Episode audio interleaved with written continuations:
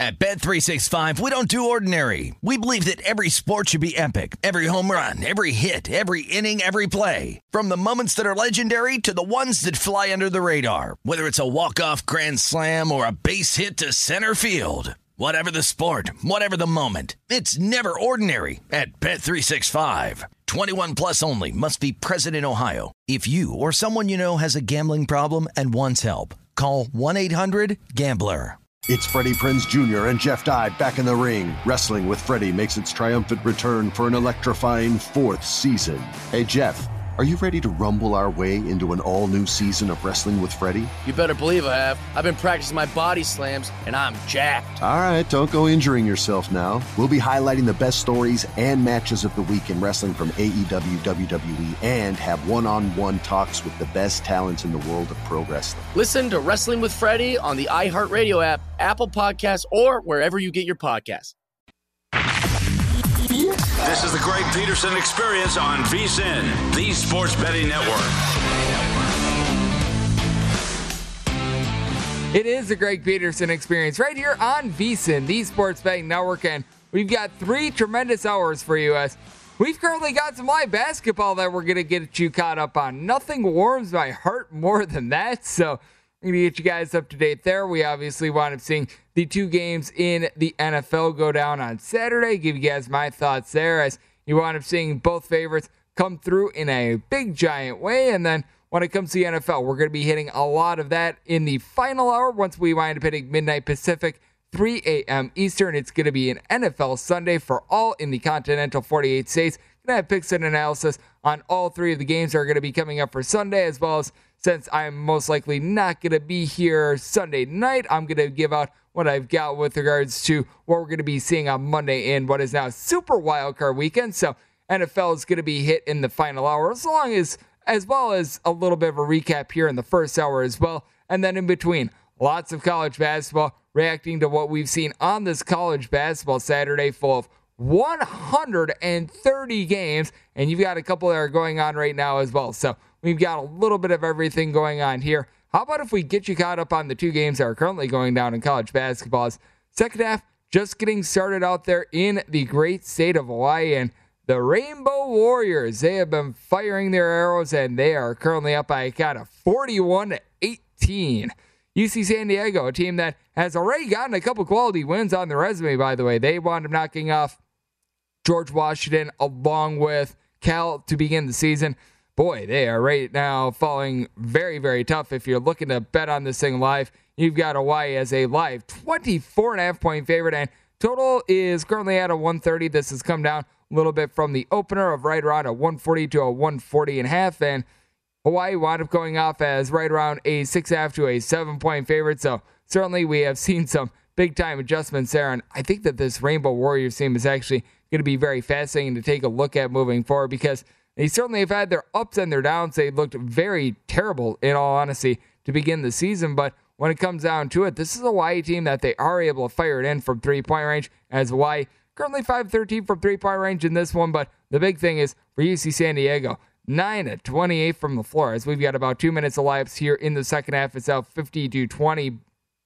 I should say 43 to 20. But you take a look at the other game that we've got going down as well. And this is actually a big game if the WCC wants to get, I'm going to call it what it is. They have a chance of getting four teams in the NCAA tournament because St. Mary's is not necessarily in too bad of shape, in my opinion. Obviously, BYU, who is playing in this one, they look to be in good shape. And then San Francisco, if they can get the job done here, they're going to put themselves a nice footing. They entered into this game 15 and 2 overall. Currently, you've got BYU in the lead, 70 to 67.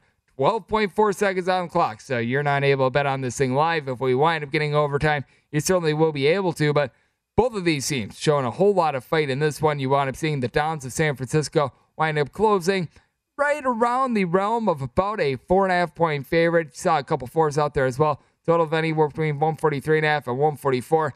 If you wind up taking the under, and I can tell you right now, I wind up taking the under. You do not want a three here.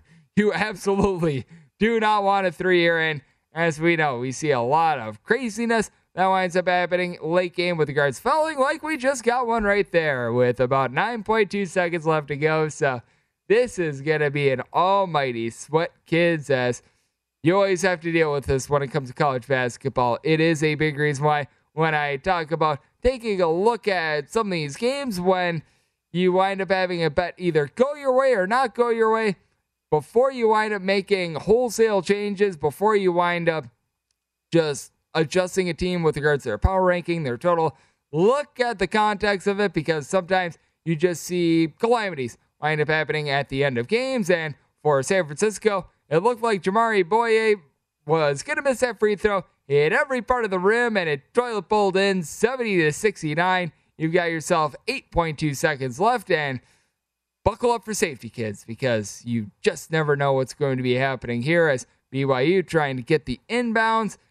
It's pretty well covered, but BYU, they're able to get it in, and San Francisco thought that they were able to get the jump ball, but instead it is a foul. Both teams in the double bonus. Uh, we're going to be keeping up with this as the final seconds wind up playing out. Also, we've got to be taking a look at what we wind up getting in the NFL as well as we continue on that crazy train. Obviously, the Hawaii versus UC San Diego game looks to be a little bit out of reach, and we're certainly going to be hitting up on everything that we did wind up seeing in college basketball in these next two segments, but have to hit on what we wound up seeing in the NFL as well. Alluded to it a little bit earlier. You wound up seeing two favorites as we just wound up seeing something insane. Alex Barcello, about a 90% free throw shooter, just missed his first free throw.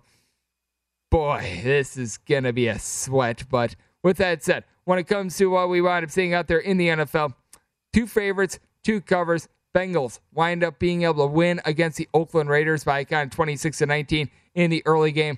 Bills over the Patriots, 47 to 17 in the second game. And San Francisco they had the tying bucket, but it was after the horn sounded. 71 to 69 BYU. They get the outright win. So we don't have to worry about that anymore. And now we can worry about a little bit more foosball as for the Bengals. What was really big for this team, Joe Burrow in this game. He winds up throwing for two touchdowns. He was able to hook up with Ja'Marr Chase nine times for 116 yards. So player prop of Ja'Marr Chase certainly wound up going over in this spot. And for the Raiders, it's something that I referenced on the show yesterday, which I thought was going to be big. I thought that they were going to wind up losing the turnover battle, and wouldn't you know it, Derek Carr does wind up throwing the interception in this game. Also wound up having a lost fumble. Bengals wind up winning that turnover battle by a kind of two to zero, and allowed them to be able to really dictate this game as the Vegas Raiders I thought was going to need to do a little bit of a better job on the ground in this game to be able to have a chance. And for the Raiders, they did wind up getting 83 yards out of Josh Jacobs on 13 carries. I'm not necessarily sure why they didn't wind up giving him more carries because the team had 14 rushes of 54 passes. I felt like that was a little bit of an issue. Meanwhile, for the Bengals, a little bit more balance for this team 34 rushes of 25 passes. Joe Mixon didn't even really get going. He wound up having 17 carries, 48 yards. So he didn't necessarily do his part there. And for Chase, I mentioned the fact that he wound up having nine receptions. He also wound up having three carries for 23 yards. So a big part of what the Cincinnati Bengals were able to do. And for the Bengals as well, trio of sacks in this game as well. I feel like this is a very underrated defensive Trey Hendrickson, someone who wound up having 14 sacks in the regular season. In my opinion, one of the most underrated pass rushers in all the NFL because you hear about guys like TJ Watt and company. You really don't hear much about him. He was able to get to the quarterback in this game as well. For Joe Burrow, you were fearing about his offensive line, but it was the Raiders that gave up more sacks than the Cincinnati Bengals. And I do think that this is a Bengals team that is going to be able to make some noise out here in the postseason. I really liked what I saw from the team towards the back half of the season.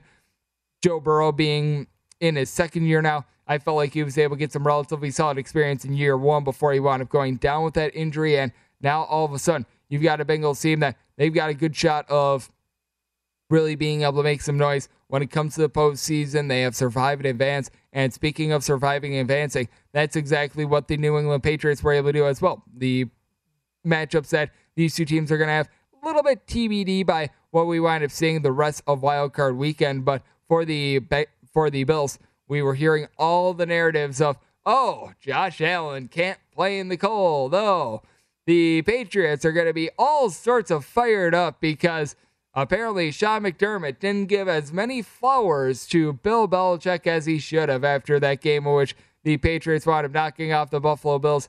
Eh, wrong. You wound up having the Patriots just get whipped around in this game. 47 to 17. The Mac attack, Mac Jones, he wound up throwing a pair of interceptions in that second regular season t- game that these two teams wound up playing. And in this one, he wound up throwing a pair of interceptions. Josh Allen couldn't have been much better in this game. He won 21 of 25, 308 yards.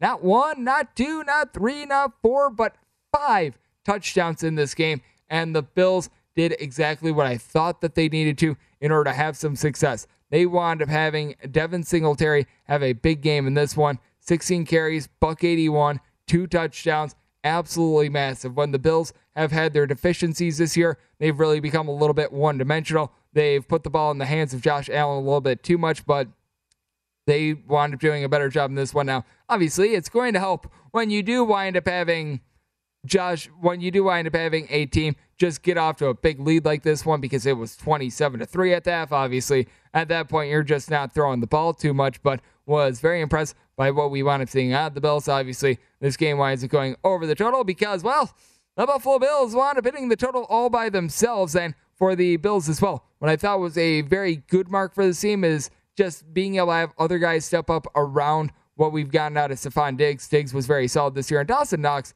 has been solid throughout the entirety of the season, but towards the back half of the season, he didn't necessarily have a lot of production. He combined five receptions in the last three games. He had five receptions in this one. He wound up having two touchdowns, so I thought that that was absolutely massive for the Buffalo Bills. If I take a look at the two teams that wound up winning on wildcard weekend on Saturday, I would say that the Bills have a little bit more upside just moving forward in general. I do think, though, that both of these teams do have a good chance of being dangerous. And I mentioned it a little bit earlier. If you've got any interest in being able to bet futures, I would suggest perhaps if you like either of these teams, just doing a little bit of a money line rollover throughout the rest of the postseason, whether that be through the AFC Championship game, whether that be through the Super Bowl, what have you because you are probably going to be able to get a little bit of a better payout. Now, the good news is things have calmed down a little bit more with regards to COVID 19 front, but always want to leave yourself that little bit of added protection. And I do think that there's going to be a lot of value moving forward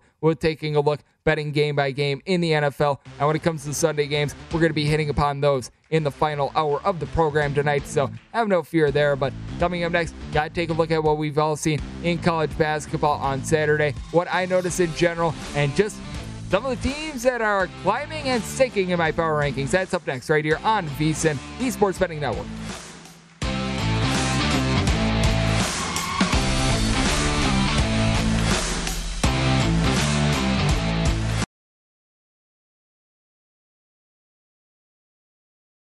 At Bet365, we don't do ordinary. We believe that every sport should be epic. Every home run, every hit, every inning, every play. From the moments that are legendary to the ones that fly under the radar. Whether it's a walk-off grand slam or a base hit to center field. Whatever the sport, whatever the moment. It's never ordinary at Bet365. 21 plus only must be present in Ohio. If you or someone you know has a gambling problem and wants help, call 1-800-GAMBLER. Attention, all wrestling aficionados. Wrestling with Freddie makes its triumphant return for an electrifying fourth season.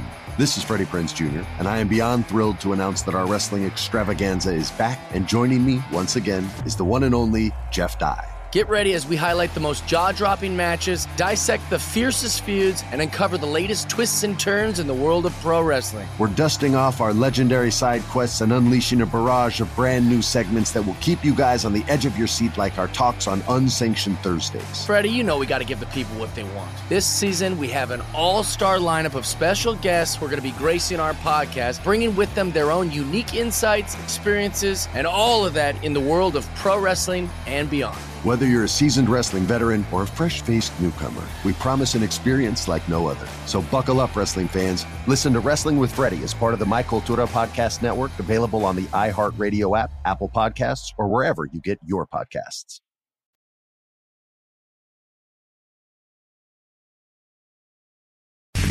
You're experiencing Hoops Peterson himself on VSIN, the Sports Betting Network.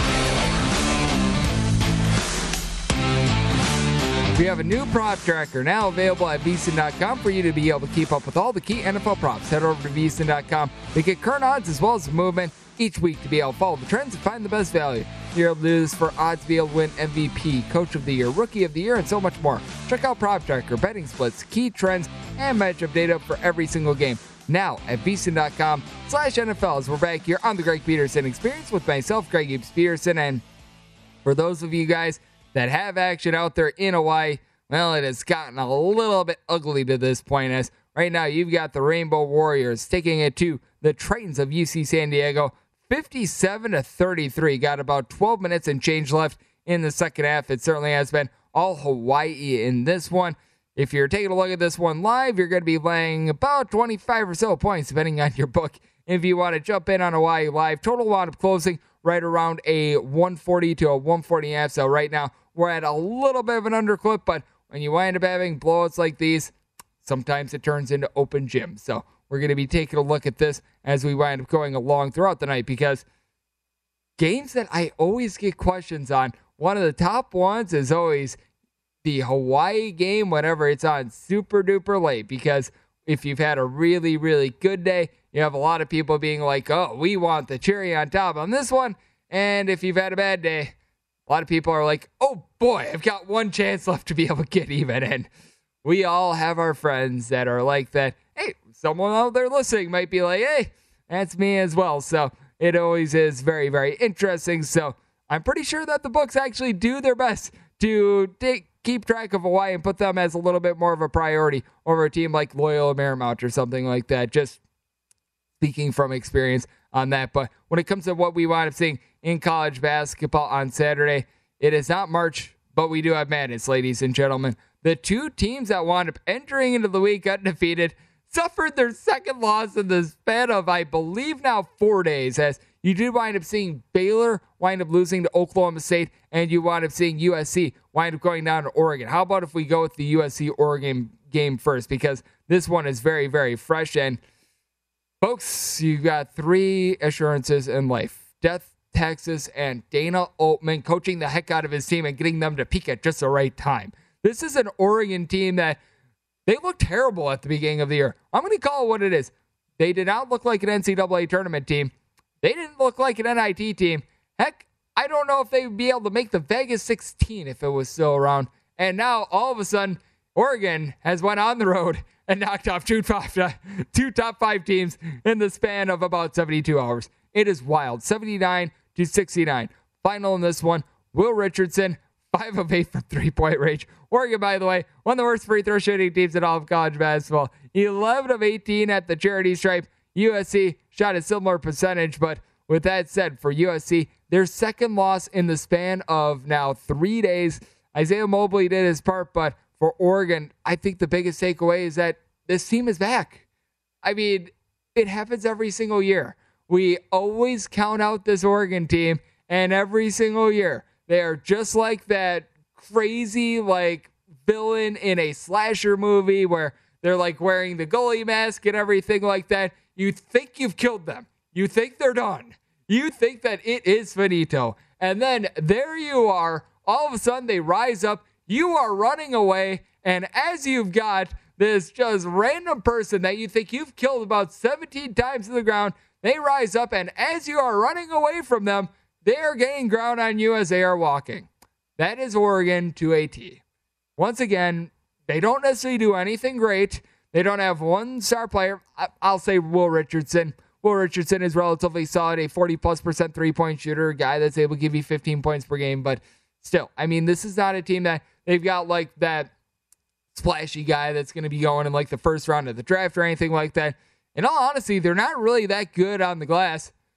They're just really well coached every single time. And then for the Baylor loss, this is just a team that I never really bought into as to them being number one. They up falling to Oklahoma State by a count of 61 to 54. A legitimately bad loss, in my opinion. You take a look at Oklahoma State, a team that has shot sub 30% from three point range this season. They have been one of the worst teams at being able to take care of the ball. Not great at the free throw line. They've been relatively solid on defense, but for Baylor, they just went ice cold in this one. 8 of 28 from three point range. They wound up getting down by kind of 29 to 11, and they played a little bit better towards the second half of this one. You can tell that not having Jeremy Sochan out there did wind up affecting them a little bit, but his injury should not have caused what wound up happening on Saturday to wind up going down. And for Oklahoma State, you do give them credit. They wound up winning the turnover battle to by a count of 11 to 10. And this was probably one of their best games of the season. Bryce Thompson, the transfer from Kansas, was able to go off for 19 points. But if you ask me, what this shows is that the Big 12 is absolutely brutal, and they are by far the best conference out there in all of college basketball. I mean, you just take a look at the Big 12 right now. With regards to what we wound up seeing coming into the day on Saturday, I would have personally probably put Oklahoma State as my dead last team, and good enough. They're the only team that's ineligible for the NCAA tournament. But here, we'll read down the list of 10 teams right now in regards to the Big 12 West Virginia, Kansas, Texas, Iowa State, Texas Tech, Kansas State, Oklahoma, TCU. Oklahoma State is ineligible for the NCAA tournament. Out of those nine teams, I think all nine can make the NCAA tournament right now. I know that there's going to be a lot of pushback on TCU, but TCU in a gritty overtime game that probably should not have went to overtime if they knew what they were doing on an inbounds play, but that's a discussion for another day. They take down Oklahoma by a kind of 59 to 58 and what many people believe is the worst team in the Big 12 in TCU. They're 12 and 2. I mean, this is a TCU team that has actually played some very good basketball all season long. They did wind up taking a loss to Santa Clara, and we'll call it what it is. Their non conference schedule turned out to be Charmin soft as they wound up having that road win against Georgetown. Not necessarily mean as much. They did wind up taking down Utah, Texas A&M, Oral Roberts, but certainly they didn't play against the world's greatest competition. But I mean, if you were to ask me today, I would say that TCU is an NCAA tournament team. Kansas State, I think that they might have the most work to do of any team out there in the Big 12. They started out 0-4 in conference, but take a look at the way that Kansas State has played. It's actually been relatively solid. They take down Texas Tech, a team that they have been on a heater run recently by kind of 62 to 51. Texas Tech proving to be one of the best teams on defense in all of college basketball. A team that I have been thoroughly impressed by. They've been doing this all without Terrence Shannon. Wound up returning in this game, but you can tell that he just was not himself. He's been dealing with back issues, and many of you guys out there, I'm sure, deal with back issues. You do not want to be messing with that. And then you've got a team in Texas that I think that they're probably going to be falling out of the top 25 after their loss against Iowa State, who coming into the year, I mean, it was a consensus that Iowa State was going to stink. They wound up having two wins last year against SWAC competition. I had to make one of the biggest adjustments on them of any team out there in college basketball. By the way, if you're wondering, the biggest adjustment I wanted making was actually to Maryland Eastern Shore, a team that is legitimately covered all but one of their games against the spread all season long. They've been in a little bit of a COVID pause. and MEAC just has been strange in general. But when it comes to Iowa State, among power conference teams, I've had to adjust them. The most of darn near any team not named Arizona, they got the job done by kind of 79 to 70. And Gabe Kalscheur, a guy that had been shooting like 25% from three, goes off, goes 6 of 12 from distance. And what you're noticing with a lot of these teams in the Big 12, the similarities, they're all very well coached. TJ Otzelberger was not a fit at UNLV, but you remember those South Dakota States with the Dominator, Mike Daum. He was the architect of all of those, was one of the big time recruiters when Fred Hoiberg was having his runs over there at Iowa State. He is back at home. He feels very much at home at this point. I would say that Jamie Dixon over there at TCU, I would consider him to be a relatively solid coach. Even Scott Drew, I feel like he turned the corner as a coach in general, but Mike Boynton, who wound up passing him, he has been one of the ultimate grinders. You take a look at the Kansas versus West Virginia game. West Virginia unable to get the job done in Lawrence. Obviously, no shame there. Bill Self, once again, doing a great job of coaching up this team. They were up for this game, even though they were without Remy Martin. So you just take a look at this conference in general.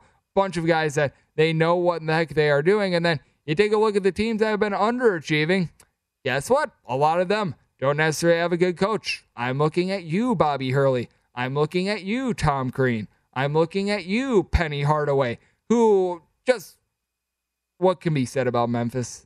I mean, I could just probably give you a three hour show on how big of a disappointment Memphis is and how this is the worst coaching job I've ever seen in my life. They wind up losing to Eastern Carolina. Now, I gave out Eastern Carolina on the show yesterday. I didn't think that they would be able to pull it off outright, but I can tell you right now, Memphis was a team that on this line I could not bet them 72 to 71. East Carolina winds up getting the job done, but I mean, this is a Memphis team that they were up in this game by double figures with about four minutes left to go, and this team has just completely flailed into the abyss. You wind up having Memphis lose this game, by the way, while shooting 7 of 13 from three point range. The reason why they on offense create more turnovers than Sara Lee's Bakery. They had 17 of them in this one. You've got a Memphis team that has all the talent in the world. I will tell you just how bad this Memphis coaching job is on the other side as we take a look at everything that we did wind up getting in college basketball on Saturday. Ironically enough, by the way, we still do have one game remaining. There's a lot of intrigue with regards to the Hawaii total, so we'll get you caught up on that next. Right here on the Greg Peterson Experience on VSIN, the Sports Betting Network.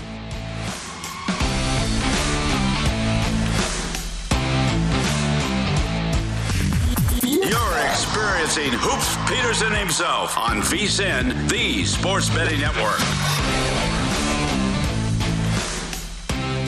If you miss any part of our show today or anything else on the VSIN schedule, do not forget to check out our free sports betting podcast as you're able to catch replays of all of our shows or download them and listen on your schedule. Go to vsin.com slash podcast and you're able to get from there being the book with Gill Alexander or market insights with Josh Appelbaum. Plus, we've got hardwood handicappers, the Lombardi line, follow the money, hi guys in the desert, coast to coast soups with myself, Greg Peterson, and so much more.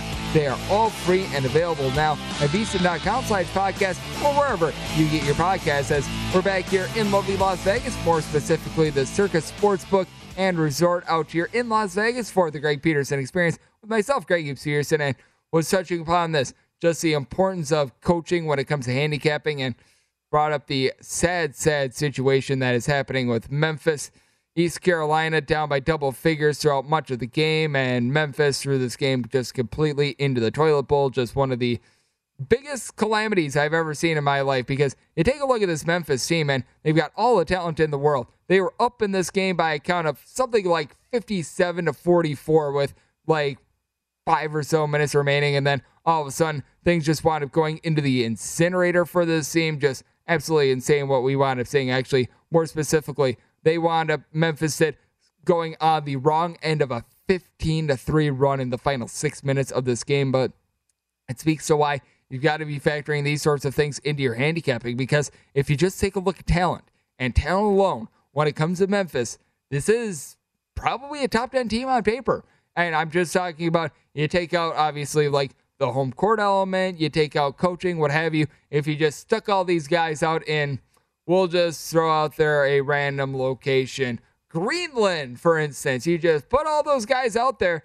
In terms of just sheer talent, I would put Memphis in the top 10. You've got a guy in Emoni Bates who was a top five recruit with regards to his class. Jalen Duren, a top 10 guy. Both of these guys, if they wouldn't have reclassified, they would have been fighting for that number one spot in next year's recruiting class. You've got guys like Lester Quinones, Earl Timberlake, Malcolm Dandridge. The list goes on and on. And it's like your buddy at the bar. They just can't close. It's just that simple. And for Memphis, you can't have any faith in this team whatsoever. They're one of the worst teams at keeping care of the ball in all of college basketball, and you're finding them at 9 and 7.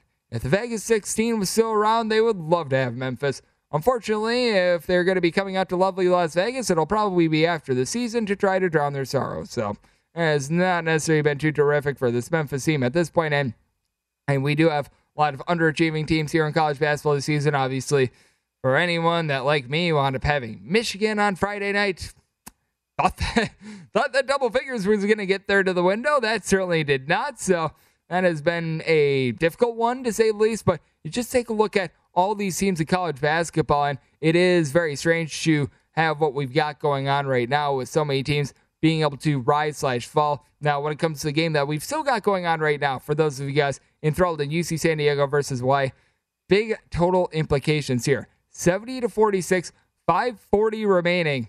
This is where unders sometimes go to die because you've got a UC San Diego team that they probably want to try to make this thing as close as humanly possible. It's a total that close anywhere between 140 and 140 and a half. Hawaii is about a six to six and a half point favorite knock on whatever this is. I think it's marble. Yeah, I think that it is marble. They should be able to get here on this one. I don't think that you're going to see any shenanigans with that regard. We have seen strange things in college basketball, though.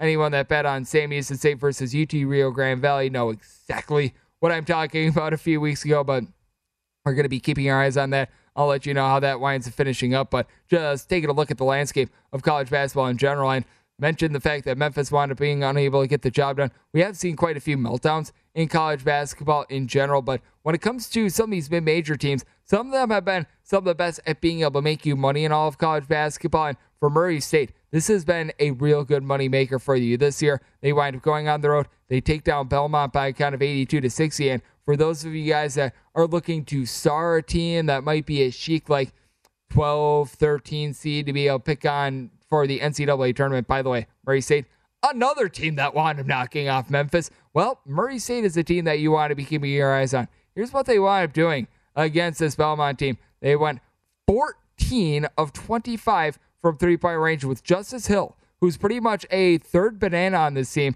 going 8 of 11 from three point range with 36 points. Belmont, just year in and year out, a solid team. I feel like they got a little bit overvalued this year because what I've noticed with regards to some of these teams that they've got a lot of guys that they wind up coming back for their fourth, fifth year due to COVID. You don't have that same leap like you've seen with a team like Purdue when you wind up having guys go from year number one to year number two. For Belmont, those guys have went from year three to year four, year four to year five. They just aren't as dramatic. And you've been noticing it with a team like this. We've seen a couple other teams like Missouri State, I thought was going to take some bigger strides forward out there in the Missouri Valley Conference. Hasn't necessarily happened for them. So you do want to be keeping your eyes on that. By the way, out there in the Ohio Valley Conference, very, very much a shame that we didn't wind up seeing Eastern Illinois versus Peay today because Eastern Illinois is the only team in all of college basketball that has yet to be able to play an over. So I actually find that to be a little bit hilarious. And what else you've got to be finding hilarious as well is when it comes to some of these teams, trying to gauge what is a team that is going to be able to turn around and what is not. Because I've been mentioning coaching a lot, like a team like Oregon, who I want to mention in the last segment, they've been able to turn around. Tony Bennett, I believe, is a terrific coach. If you take a look at this Virginia team, they don't have what it takes to be able to turn it around. They fall to 10 and 7. Wake Forest on the road, they're able to get it done by a kind of 63 to 55. Wake Forest is back, and the reason why Wake Forest is back is because they wound up making one of the greatest hires in all of college basketball last offseason, bringing in Steve Forbes. He has done a good job of being able to get these guys to meld together. And when it comes to college basketball in general, it is just so important to be able to take a look at some of these guys with Wake Forest. They're able to play up tempo, they're able to play a little bit more slow. They're a little bit of a chameleon in general. And that the reason why we are not seeing a lot of trends when it comes to college basketball is because you do have a very, shall we say, volatile sphere in which you have a lot of what has been good in past years not necessarily being able to come through like we've seen it the last few years in college basketball. Last year, it was Gonzaga, who was your clear number one, Baylor, who was your clear number two, and then it was everyone else fighting for three, four, five, what have you. You wound up seeing two years ago, it was a little bit more sporadic, but I felt like you had very much your clear top three ish teams and then a whole pack of everyone else. Right now, when it comes to my power rankings, one through eight are separated by two points. Perhaps that number one team, and I do have this team at number one, should be Gonzaga, though, for the third straight game on Saturday. They scored over 110 points. A Santa Clara team that already has amassed wins over TCU, and they wound up knocking off Stanford in very convincing fashion. They wound up hanging a 115 spot on them, 115 to 83. Now, I personally thought we were going to see a little bit of regression here with Gonzaga. Now, I thought they would score more like 85, 90 points in this game, but I mean, this team is just rolling right now. 12 of 26 from three point range. They did wind up committing 16 turnovers in this game, but it's a Gonzaga bunch in which they're able to get their tempo in darn near every game. And if a team tries to run with them, the they always welcome it because they are always going to beat you at that game for Santa Clara. They wind up losing this game despite putting up 83 points on the board. They didn't even come close to covering right around a 15 ish closing line, which I find to be just absolutely hilarious. And if you're looking for trends that we're seeing in college basketball, because I just mentioned it, it's been very strange this year. You've seen about 50.6% of games wind up going over. I think the bookmakers are going to be adjusting. I think that we're going to be seeing a little bit of a run on unders. And I think that the last seven days are a little bit of an indication of that. If you take a look at the last 30 days in college basketball, about 53 ish percent of games have went over. But last seven days, 162 unders, 145 overs. Obviously, this is pending the end of this Hawaii game that I'm keeping my eyes on right now. But also, when it comes to conference play, you know what always hits, and you're going to hear me preach this so much in the coming months. home underdogs 60, 42, and 2 against the spread are home underdogs in the last seven days in college basketball. And road teams, they've seen a little bit of a regression because road teams were actually having a very good run of things the last 30 days. I attribute that a little bit more to the fact that you do have some wonky non conference games. Now, I do think the road teams are actually going to be able to do relatively okay in select states because we have seen teams like out there in the state of California, which they aren't allowing fans in the stands. That does take away a little bit of your home court mojo. And I do think that this is very important to take note of because we did wind up seeing it play a huge role in college basketball last year. You saw more road teams being able to win and cover than really ever before in college basketball. But after road teams wound up having like a two or three week really good stretch, they wound up going this last seven days in college basketball 145, 160, and six against the spread. When you got demonstrative home court advantages like a team at elevation. I'm throwing out there who want to take down Idaho. You've obviously got places like the Kennel, Cameron Indoor, Duke. They were able to get a win cover. These are things that you really want to be taking a look at. I think that it's going to be so important to take a look at these sorts of little aspects that they don't necessarily stand out as much on a spreadsheet in college basketball because I do think that they're going to be playing a big role as to whether or not you're going to get to the window. But Coming up next, it is that time that I do my best to be able to get you guys to the window. Let's start taking a look at everything that we got for Sunday in college basketball. That's right here on VSIN, the Sports Betting Network.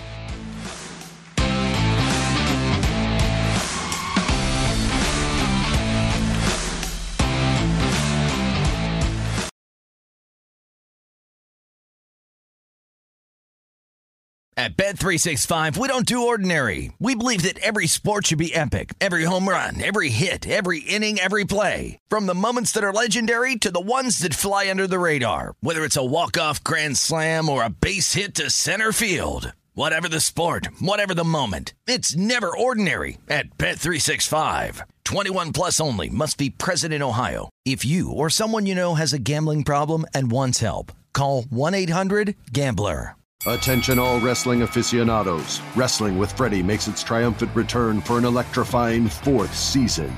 This is Freddie Prinze Jr., and I am beyond thrilled to announce that our wrestling extravaganza is back, and joining me once again is the one and only Jeff Dye. Get ready as we highlight the most jaw dropping matches, dissect the fiercest feuds, and uncover the latest twists and turns in the world of pro wrestling. We're dusting off our legendary side quests and unleashing a barrage of brand new segments that will keep you guys on the edge of your seat like our talks on Unsanctioned Thursdays. Freddie, you know we got to give the people what they want. This season, we have an all star lineup of special guests who are going to be gracing our podcast, bringing with them their own unique insights, experiences, and all of that in the world of pro wrestling and beyond. Whether you're a seasoned wrestling veteran or a fresh faced newcomer, we promise an experience like no other. So buckle up, wrestling fans. Listen to Wrestling with Freddie as part of the My Cultura Podcast Network, available on the iHeartRadio app, Apple Podcasts, or wherever you get your podcasts.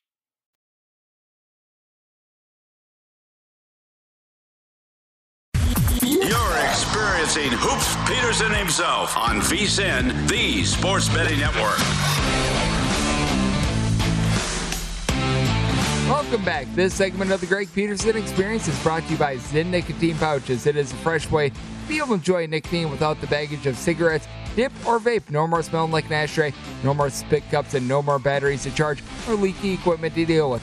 Zyn Nicotine Pouches are smoke free, spit free, and available in 10 varieties like spearmint, wintergreen, citrus, and many more. And for your convenience, each variety comes in two different strengths, so that way you're able to easily find the satisfaction level that is perfect for you. Zyn is America's number one nicotine pouch and it is available in over 100,000 locations nationwide, meaning that it has never been easier to find your Zyn. Go head over to zyn.com slash find to be able to locate a store nearest to you. That is zyn.com slash find. Warning, this is a product that contains nicotine, and nicotine is an addictive chemical. As we're back here on the Greg Peterson Experience with myself, Greg Gibbs Peterson.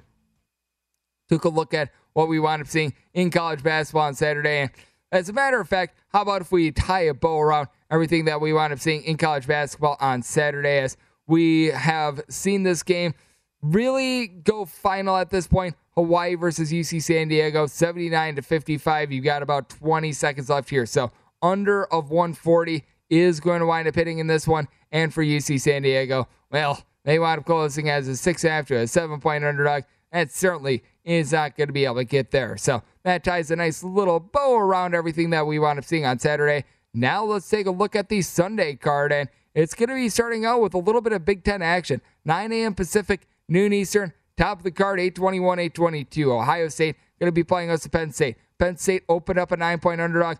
Now you're seeing at DraftKings a nine and a half. Most other locations, I'm seeing a nine and out here in Las Vegas, a couple eight and a halfs. Your total on this game, it is 136 and a half. Way I take a look at this game is if it's a single digit line, so nine and a half or less, like we're seeing right now. One lay with Ohio State. Obviously, you probably would be wanting to get more like an eight and a half slash nine. If you're taking a look at this right now, nine is really the top of the market. Though I do think that you do have solid value here with Ohio State, regardless. But when it comes to Ohio State, what I think is going to be key for them is that they've already played against Penn State once. First time these two teams wound up playing, they won 12 25 from three point range. Ohio State is a very solid three point shooting team. They shoot a little bit over 35% from distance as a collective. I don't know if they're going to be able to duplicate that, but ever since that first game, you have seen really the emergence of Malachi Branham. Branham has been able to give this team a little bit over 20 points per game in the last four contests. A freshman that was seeing a few minutes towards the beginning of the season, but now he has really been entrenched in this Ohio State offense. He's really been able to take them to another level. And for the Penn State Nittany Lions, you've seen Jalen Pickett be able to do a solid job. 15 plus points so far the last five games. So ever since that first matchup, he's been able to do some good work. I do think that Ohio State is going to try to get back to basics. I do think that they're going to try to play a little bit more defense. Keep in mind when it comes to this game, it's going to be an early one, 9 a.m. Pacific, noon Eastern. This is happening out there in the great state of Ohio. I think that they're Eastern time. I lived in Wisconsin, that was Central time, but I do think that this is an Eastern time game. But what else I think is going to be really big with regards to the total in this game is the fact that you just have a Penn State team that's really looking to grind things to a crawl with Ohio State. They're not necessarily a blazer either, 219th in the country with regards to possessions per game. But Penn State, out of 358 D1 teams, they are 347th with regards to raw possessions per game. So this is a team that they're going to really look to make things slow, make things grimy. First game did wind up going over. You wind up seeing about 140 points in that game, and that total closed more in the neighborhood of about 132 to 133. So we've seen this total tick up by more than three full points from what we wound up seeing the first time around, which happened just a few weeks ago. So I do find that to be a little bit intriguing, and I don't know if I can necessarily agree with this. We have noticed that bookmakers just with what we've seen over the last month in general, they have set some of these totals much, much higher. And I do think that there's going to be a lot of value on unders moving forward as well. I'm going to be giving out my New York Post play of the day at right around 11 o'clock p.m. Pacific, 2 a.m. Eastern. I can tell you right now, it is going to be a total and it's not going to be an over. So we're going to have a little bit of fun with that. But when it comes to this Ohio State team, I do think that they should be able to dominate this game because you do have EJ Liddell, a guy that is legitimately an All American candidate. Love what he's been able to bring to the table for this team. Three blocks per game. He's able to chip in there 19.9 points, right around eight rebounds per game. Shoots the 930s from three point range. John Harrar on the flip side for Penn State, he's able to give you 10 rebounds per game. And now you've got Greg Lee in the fold as well. He's a transfer that winds coming in from Western Michigan. He's been able to provide right around like six rebounds per game. So this is a Penn State team that they're not necessarily going to get bludgeoned on the glass, but at the same time, even though Ohio State has really not had throughout the entirety of the season Justice Sueing. They have been able to do a solid job of being able to hold things down down low. Now, what I think is going to be really key for Iowa State as well, being able to get something out of Zed Key, who's really been the number two scorer for the team. Kyle Young has been a little bit banged up. He's been dealing with some personal health issues. Good news is sounds like he's going to be good to go in this one as well. But guys like Justin Ahrens and company, I think, are just much better out there in the backcourt than guys like Myles Dread on the flip side for Penn State. You just haven't been able to get a lot out of those guys with Penn State. I do think that they're going to be successful in grinding this thing down to a crawl. I wound up setting my total to where I'm going to be taking a look at it under as I made mine. We're around 131, so very similar to the total that we wound up having the first time around. That's where I leaned in. Like I said, this is a case in which single digits won't lay with Ohio State. Nine and a half is pretty much a max. Seeing a lot of nine to eight and a halfs out there, willing to lay it. And when it comes to the total, going to be taking a look at the under as well. You've got another ranked team that is going to be in action, and they are also going to be playing a very early game. So you want to be firing in these bets early because if you wind up sleeping in, especially if you're out here on the West Coast, you might not have any college basketball action with regards to ranked teams. So obviously, when it comes to college basketball, it doesn't matter if you're firing it on ranked teams, unranked teams, or if you're looking to like the MEAC, the Patriot League, what have you. Money is money no matter what. And I always try to do my best to get you guys a little bit of action with regards to all of those. But how about if we go to the other ranked team that is going to be at action on Sunday, 823, 824. Butler hits the road to face off against Villanova. Villanova's find themselves a 15 point favorite. Totals anywhere between 123 and a half and 124. And when it comes to Villanova, have been very impressed by the defense I've seen out of this team.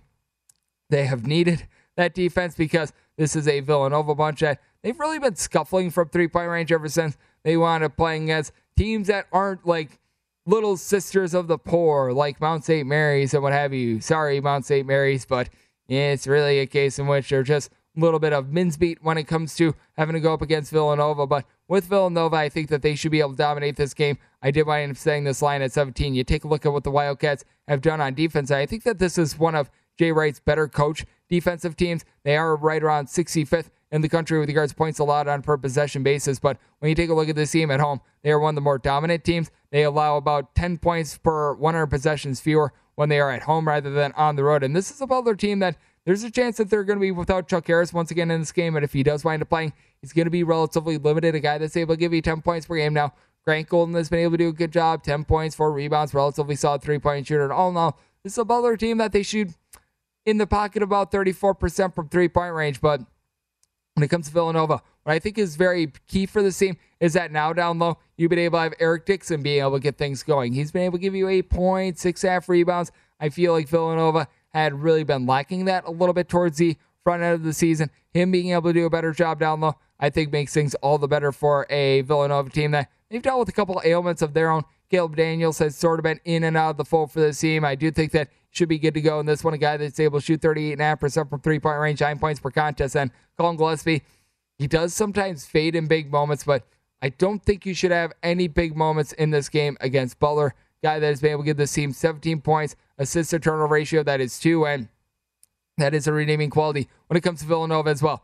9.3 turnovers per game, one of the best marks in all of college basketball. This is a Villanova team that they look to slow things down to a crawl. This is a Butler team that they look to do so as well. When it comes to possessions per game, Villanova finds themselves clocking in at number 342, and Butler, well, they are on the same wavelength, 341st. But both of these teams, they do a relatively solid job of being able to knock down their triples. I do think that Butler is going to be able to have a little bit of something down low with Bryce Nze and all that he's able to do, but even though Butler has been relatively solid with regards to being able to slow things down, they just haven't necessarily been a good defensive team as well. Because if you take a look at their actual efficiency, the amount of points that you allow on a per possession basis, this is a Butler team that they do leave a little bit of something to be desired. They actually clock in at 126th in the country. So I do think that this is a Villanova team that can be able to exploit that. I think that Villanova should be able to have their way, be able to go up from three point range. So I did wind up saying this line at a 17, and I did make this total 129. When it comes to the spot, I'm going to be taking a look at and over. I do think that there's going to be, like I said, a little bit of value when it comes to some of these totals with regards to the unders, but I do think that as well. Something that you want to take a look at is sort of past performances of coaches. Do they wind up throttling up as the season winds up going on? Do they wind up slowing down a little bit as well? I do think that Villanova though they're going to be playing relatively slow throughout the entirety of the season, I do think that they're going to go a little bit further up from where they are right now, which is a bottom 20 team with regards to tempo and of college basketball. Not that they're going to become like Marshall or anything like that, but I do think that they're going to be playing a little bit faster, looking at an over and looking to light up to 17 here with Villanova. Our number two, the Greg Peterson experience, going to feature a lot more college basketball. That comes your way next, right here on VSIN, the Sports Betting Network.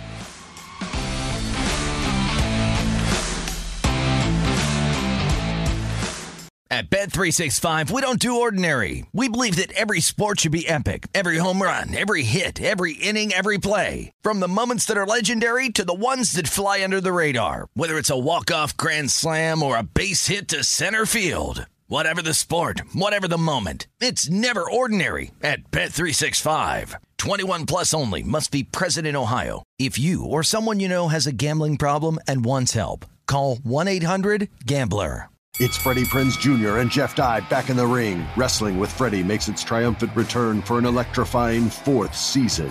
Hey, Jeff. Are you ready to rumble our way into an all new season of Wrestling with Freddie? You better believe I have. I've been practicing my body slams, and I'm jacked. All right, don't go injuring yourself now. We'll be highlighting the best stories and matches of the week in wrestling from AEW, WWE, and have one on one talks with the best talents in the world of pro wrestling. Listen to Wrestling with Freddie on the iHeartRadio app, Apple Podcasts, or wherever you get your podcasts.